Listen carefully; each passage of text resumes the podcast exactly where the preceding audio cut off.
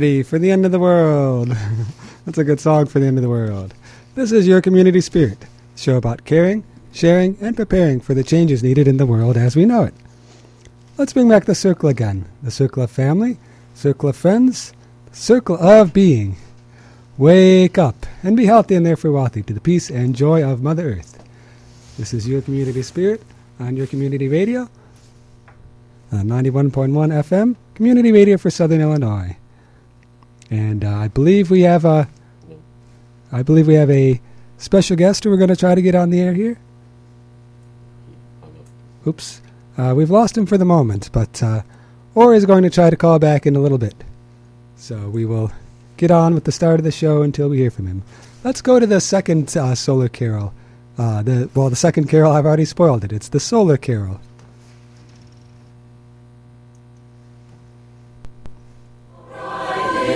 It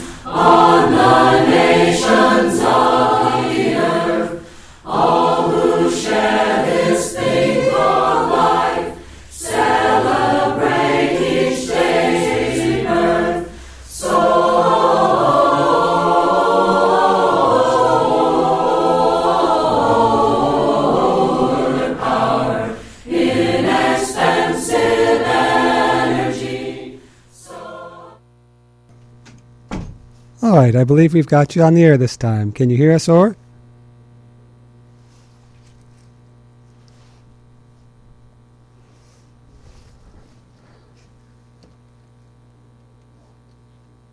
All right, let's see. Or can you hear us now?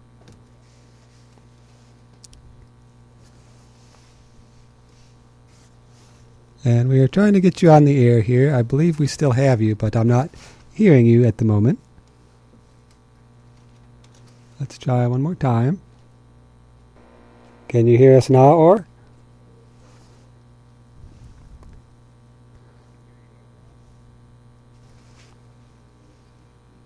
All right, hold on one moment. Uh, Are you still there, or? Well, we're hav- we're having trouble hearing you on the air. You're still on the line. Uh, we are going to try one more time to get your voice going out over the airwaves. So let's see here.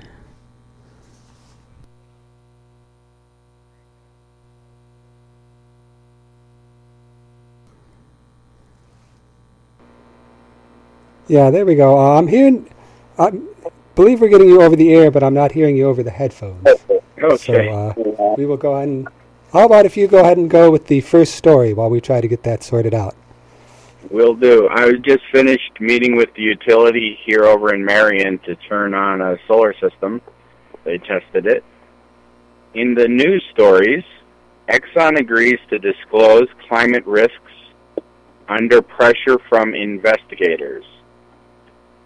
Under pressure from investigators, prosecutors, and global regulators, ExxonMobil Corp agreed on Monday to strengthen its analysis and disclosures of the risks its core oil business faces from climate change and from government efforts to rein in carbon dioxide emissions from fossil fuels.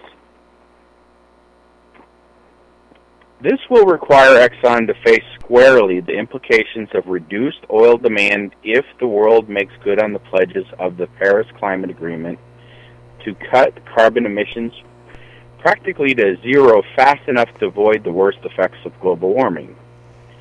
In a one paragraph filing, I didn't know that was possible. One paragraph filing, Securities and Exchange Commission, the oil giant said it would stop resisting motions filed by dissident shareholders seeking this kind of risk disclosure.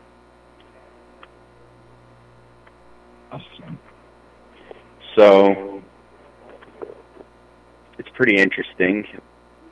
Over the past few years, more shareholders have sided with the dissidents who have included descendants of the founding Rockefeller family, faith and social progress groups, and important financial institutes. Earlier this year, 62% of shareholders voted for Exxon to annually report climate risk. Specifically, Exxon dropped its opposition to a shareholder proposal fired, filed November 28th by New York's State Pension Fund. The proposal asks Exxon to analyze how the Paris goal of keeping global temperature rise below 2 degrees Celsius compared to pre-industrial levels will affect its business and to assess the climate financial risks associated with the 2 degree scenario. Quote, Exxon's decision demonstrates that investors have the power to hold corporations accountable and to compel them to address a very real climate related concern, said New York State Comptroller Thomas B. DiNapoli, who oversees the nation's third largest public pension fund with $192 billion in assets. Quote, we will continue to monitor Exxon's response to climate change as we urge the company and others in the energy sector to find ways that they can adapt to the growing lower carbon economy, DiNapoli said. Exxon told the SEC that it, quote, will seek to issue these disclosures in the near future. These enhancements will include energy demand sensitivities, implications of a 2 degree Celsius scenarios, and positioning for a lower carbon future, end quote. Yeah, so, So they're actually focusing on the fact that polluting all these years is now going to affect their, you know, income and business model. yeah, so so they actually have to account for that now. Yep. So Which is that's part of what's ironic about this story to me is it's not like they are forcing them to disclose because they care about the environment. They're disclosing because A the law is telling them to and B their investors may lose out. It's not about the world being destroyed, it's because oh you may be misleading your investors about the risks you're taking. But I mean hey if it gets them to disclose that's that's a step in the right direction. So, in other news, there will be flood. Coastal cities are in serious jeopardy, a new sea level rise study shows. Now, I want to point out this is not the one that we reported on a couple weeks ago, and it's not the other one we reported on a couple weeks ago. This is a brand new study. As uh, Grist reporter Eric Holthaus, who was involved in one of those studies, uh, wrote in a cover story last month, Massive sheets of ice in Antarctica essentially hold humanity hostage, placing hundreds of millions of people at risk of inundation from rising seas. A new study which factors in the global implications of Antarctic tipping point mechanisms for the first time confirms the importance of these glaciers in predicting the odds of rapid sea level rise. The results, published in the journals Earthwave, Earth's Future, points to two possible pathways. One is a relatively steady but substantial rise in sea levels, even if we sharply reduce global emissions, flooding 100 million people's homes worldwide by the end of the century. And two, a wildcard world that could jeopardize civilization itself if fossil fuels continue to dominate.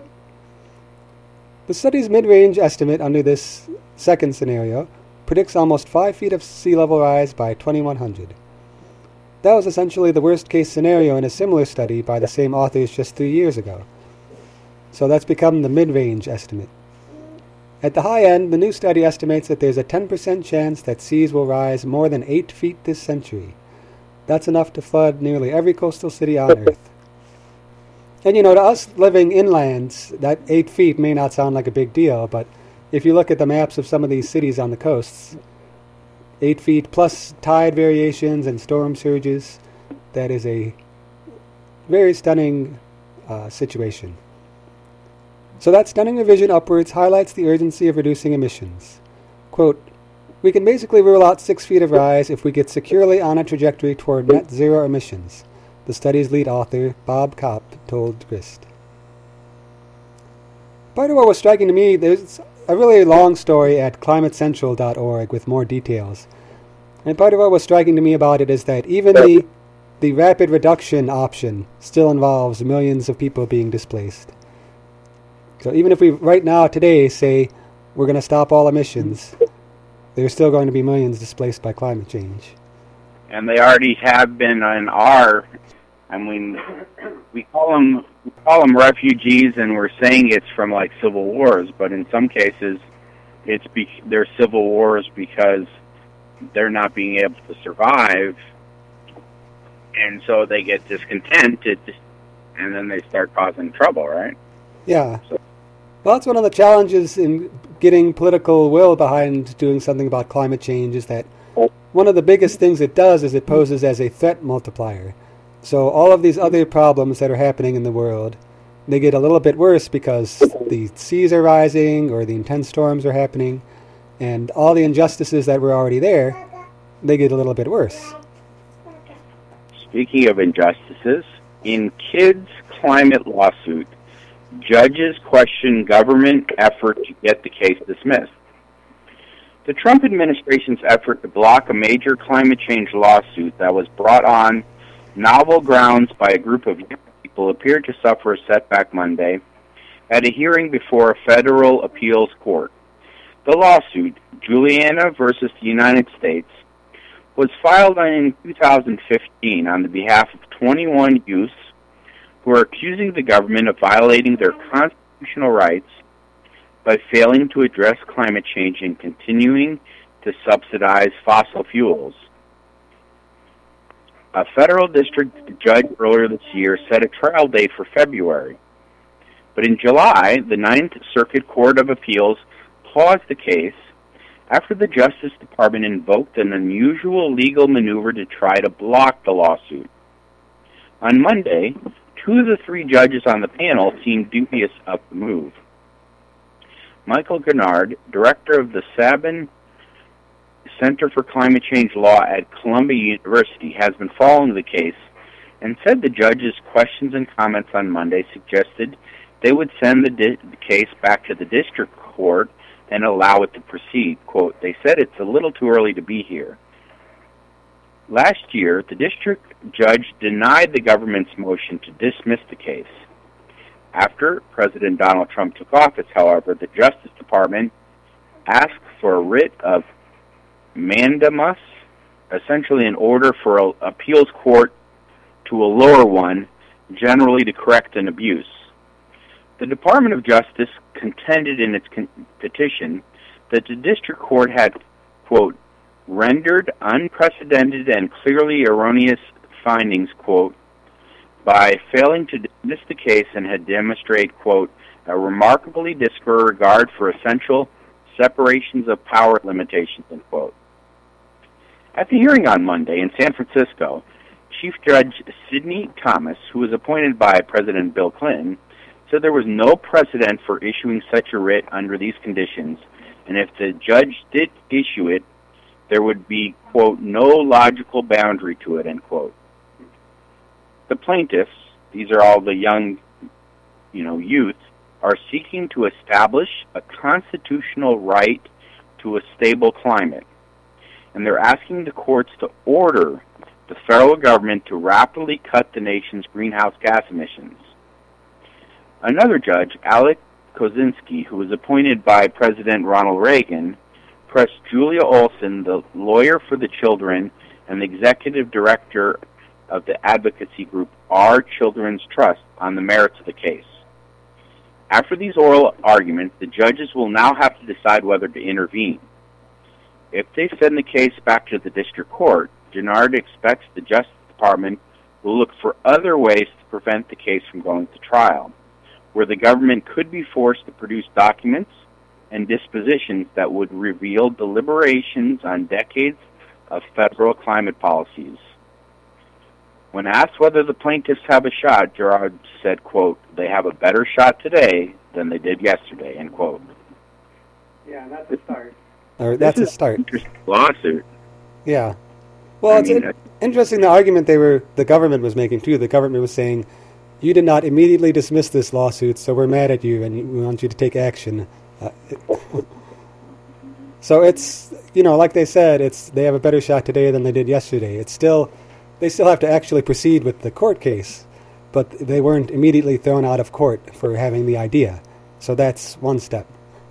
Because you know there are some things if you say something too ridiculous that you're trying to try a case, they'll just dismiss you outright and say, "Why are you wasting the court's time with this?"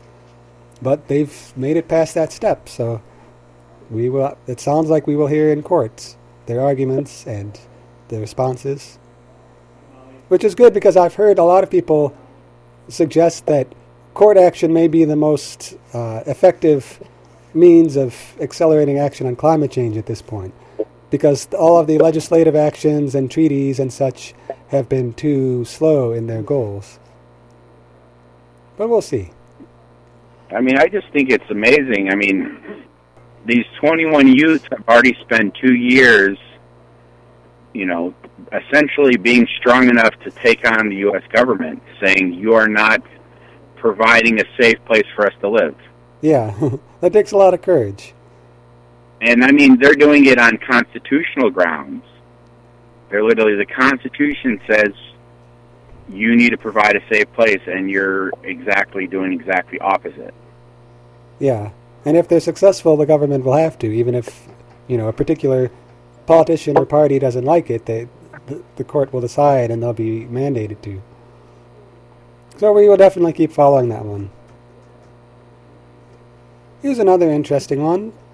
World's first solar-powered train to begin operation in Australia. We found a dilapidated train, restored it, and are powering it with a 4.6 billion year old power source, is how Jeremy Holmes, development director of the Byron Bay Railroad Company, succinctly summarized the mission of the world's first solar powered train. The train, designed to be uh, powered by solar panels fully, by solar panels and electric motors, goes into service this weekend with a short 3 km route near 3 kilometers route near oh, Can you finish this one? Yeah. I mean, what's it's kind of a big deal, but at the same time, it's only a three kilometer route. But the fact that it's hundred percent solar powered does make it a big deal. The railroad company has been set up as a nonprofit and has partnered with local companies, including a high performance EV builder who made this. We've got a link to um, an electric radical SR8.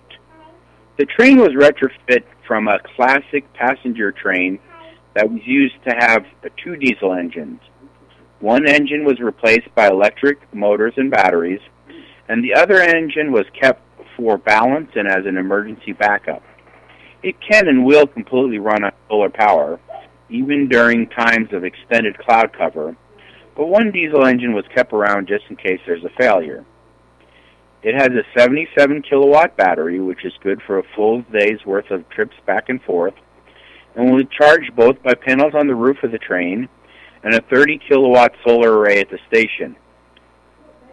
Well, I want to say that both the battery and the solar is actually pretty small um, for what it sounds like they're doing. So it sounds like this could be, you know, a, a ready a, a standard practice, I guess you could say. Yeah, right. I'm surprised they're able to do it that well um, with that amount of power. We've seen renewable power trains before, but most of them are electric trains attached to clean grids, as opposed to directly generating their own power. So basically, you know, they're using regular electricity that happens to be produced with clean energy. For example, the Netherlands announced that their electric trains are 100% wind power, meeting their target a year earlier than expected. And India has a quote unquote solar powered train, except in this case that's still being pulled by a diesel locomotive, and the solar panels are only used to power comfort systems like air conditioning and lights. This is the first train that we're aware of which is actually fully powered by solar panel down to its wheels by its own power system. And so, um, Yeah, so even if it's a small one and a small route, it's still a precedent that it's setting. You know. it's just like um, I, I I still remember the very impressive solar system that I saw in Germany when I was on the train, and you know that was powering the station. Um, it was basically the canopy of the station, and why it was impressive is they had it so that the sunlight would come through the solar panels, so it was like tinted windows. Mhm, yeah. Yeah, and I would like to see something like this done as a trial project here in southern Illinois. Like I've heard people talk about reviving light rail in this region. So if that ever happens, why not revive it with a solar powered train? It'd be a good demonstration project. We can start by just this, you know, solar powered electric bus because those are set routes. Yeah. I mean, when you have a delivery vehicle or a set route, you know how many miles that vehicle needs to do, and therefore you know how much energy it needs, Yeah. and therefore you can put a solar system to offset that energy usage. Yep. I think it's phenomenal that today is Bill of Rights Day, and we're talking about the, that lawsuit with the kids who are saying their their rights, their constitutional rights, have been violated by the federal government. Yeah. So they're working on uh, securing their own rights, not the ones specifically enumerated in the Bill of Rights, but ones based on the whole Constitution. Also coming up, we have oh, this is a good one on Saturday, National Chocolate Covered Anything Day. Now, hopefully, it's like an edible food item that you're covering with chocolate. You don't want to waste the chocolate. I was actually talking to somebody yesterday, and they had a chocolate covered party, basically. and, you know, pretzels and chips and, you know, raisins, and they were just dipping everything in there. And I was like, what was the most unusual thing you dipped? And she said, an olive. Oh. It wasn't too bad. It was just kind of like a salty chocolate. yeah. But I don't know. I think that being said, you could pretty much dip anything in chocolate. yeah, I may give that a try. I like them both separately, but that does sound like a strange one. Another big one, National Maple Syrup Day. There are a lot of maple syrup makers around here. Uh, not not as much as in other areas, but they exist here. A few other food days coming up. Baked Cookies Day, National Roast Suckling Pig Day, Oatmeal Muffin Day, and of course, you mentioned the National Maple Syrup Day. Yeah. And some non-food related ones. There's Crossword Puzzle Day on Thursday. Oh, and Thursday is Humbug Day. I guess that's for people who are not feeling the holiday spirit. But it's also Look on the Bright Side Day and Winter Solstice, the shortest day of the year. and then we can start counting up for more sunny days. So it's kind of interesting, though. We're hitting the shortest day here, and I don't feel like we've really had any short days hardly at all because we haven't had much cloudy weather. Yeah.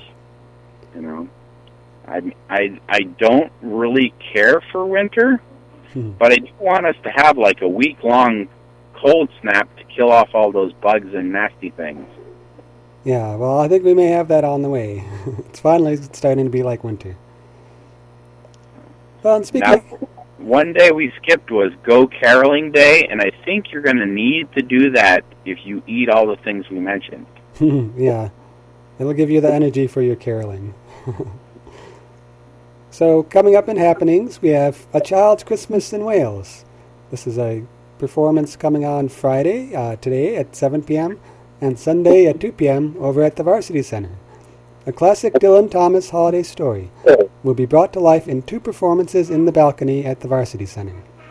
Performed by Kevin Purcell with the music of a cappella trio, the Free Range Chicks. That's over at the Varsity tonight at 7 and Sunday at 2. Now, also at the varsity, now at the same time, this is the first time I've noticed that they've had two events at the same time, Yeah, and that's because they do have two stages now that they have renovated, and they're working on the third. So the second event at the same time tonight at seven o'clock is National Lampoon's Christmas Vacation. So So yeah, so don't get confused and expect uh, a child's Christmas in Wales and you turn the wrong way. And if you see Chevy Chase up on the screen, then it's time to go to the other one if you're going for child's Christmas. it's great though that they can have two events there at once. You know, they're, they're doing so much more. Yeah. So, and uh, And at the same time, both of those events are happening. The Varsity Bar will offer beverages for adults and children as well as treats. So, and of course, the whole thing here is they're doing all this to, of course, raise money to rehab the big theater, which is absolutely huge if you haven't had a chance to look at it.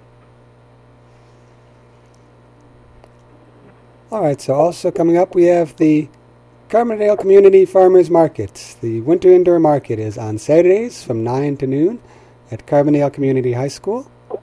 Uh, their vendors will be bringing lots of great produce, meats, baked goods, body products, honey, crafts. Lots of good things going on during the winter farmers market. Also on Saturday, free again wildlife rehabilitation, the Great Horned Owl, 2 to 5 p.m. at the Science Center. They welcome the friends from Free Again Wildlife Rehab to the Science Center. Join Miss Beverly as we learn about the amazing bird of prey. Presentation is included with admission. The Science Center members of our, are, of course, always free. The fun kicks off at 2 p.m. The Great Horned Owl will be on stage. A great time with the Great Horned Owl. And Girls Rock After School is going on on Wednesdays, 3.30 to 5 over at Flyover Social Center. You can get more information at girlsrockcarbondale.com. They've got a schedule of upcoming themes and all the other things that Girls Rock does. So Wednesdays, 3.30 to 5.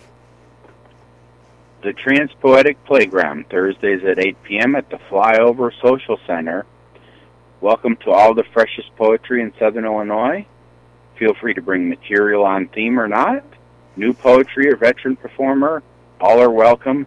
Of course, it needs audience members too. Tell your friends.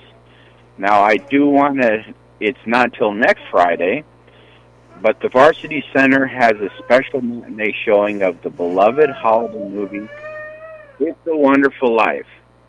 On Saturday, well, here it says Saturday here and Friday there, December 23rd. What's December 23rd? Yeah, I believe what's in the text. It's probably a copy paste error. So yeah, Saturday, December 23rd at 2 p.m. It's a special matinee screening of the beloved holiday movie. So mark your calendars for all these events. If you have other events that you would like us to mention, or if you would like to receive all the stuff we just talked about via email, our email is info at yourcommunityspirit.org and send it to us. And we look forward to hearing with you, from you because, well, we like participating in the community. That's what we do. This is your community spirit on WDBX, your community radio station. Solar powered, of course. Yes, so stay warm and we will see you next week on the radio.